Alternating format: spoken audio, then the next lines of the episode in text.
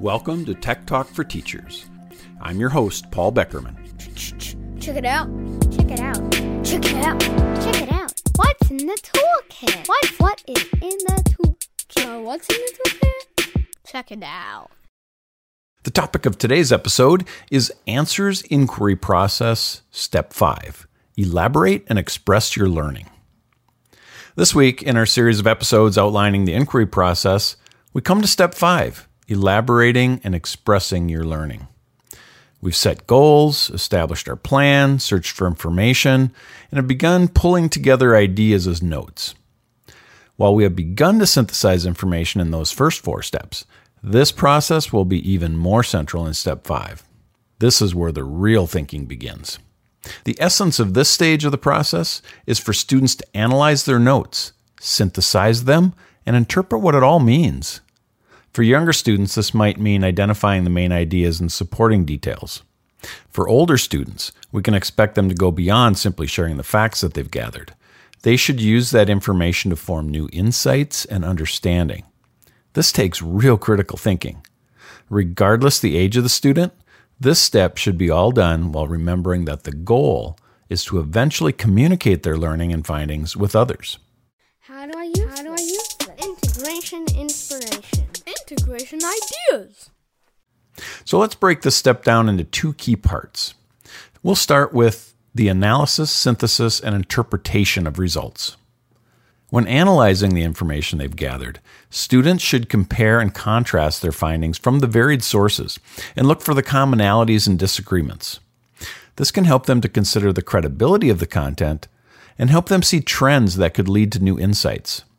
As they do this, they also have the opportunity to decide if their research is even complete. If not, they need to go out and find some more.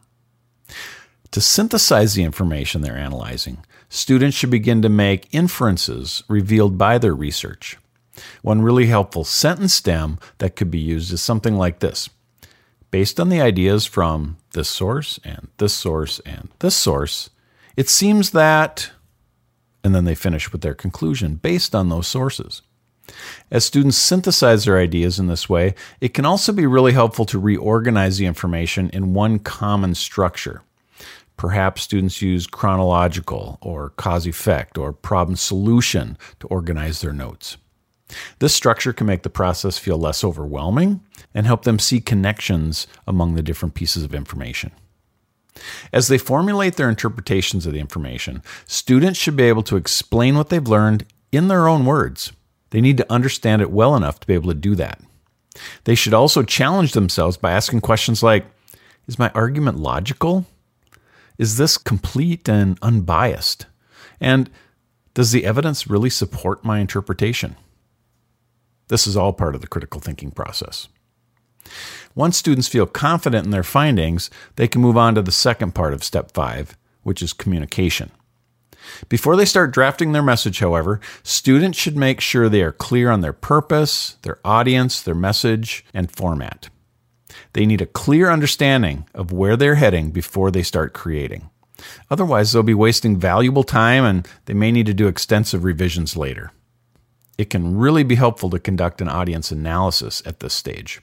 This would include clearly identifying who will be receiving my message and what do they already know about the topic or how do they feel about the topic? Even how interested are they in it?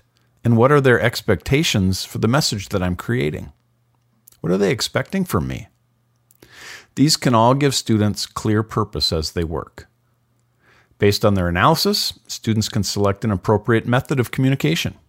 This will likely include choosing some type of final product. They might write out a message, create a video, produce a podcast, or make an infographic. There are almost endless options available to them. Once they know the product type, then they will need to also determine which tool will best suit them for creating that product. What are some cool tech tools I can use?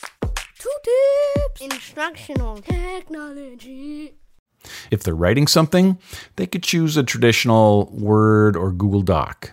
Or maybe they want to write it in the form of a website, a comic, or a book, or even an online discussion thread. There are many choices. Google Sites, Wix, and Weebly are great for website development. Tools like Storyjumper, Make Beliefs Comix, Storyboard That, and Pixton work really well for comic creation.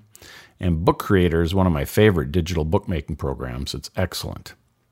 For video, students could consider a screencasting tool like Loom or Screencastify.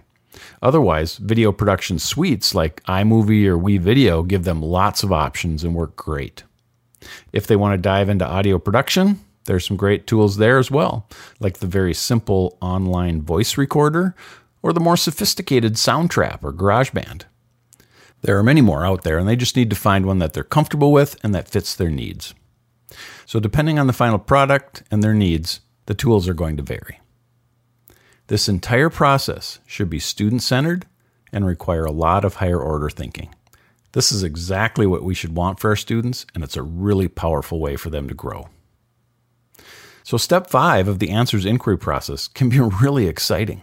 Students will find that their work is coming together into a coherent message, and they now get to start putting that message into something that is tangible.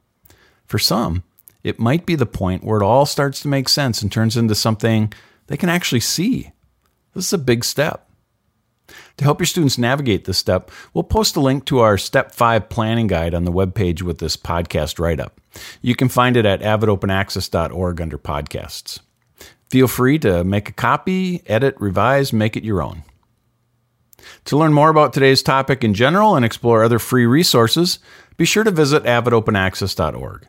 Specifically, I'd encourage you to check out the article titled Elaborate and Express Your Learning Step 5 of the Searching for Answers inquiry process. And of course, be sure to join Rena Winston and me every Wednesday for our full length podcast, Unpacking Education, where we are joined by exceptional guests and explore education topics that are important to you. Thanks for listening, take care, and thanks for all you do. You make a difference.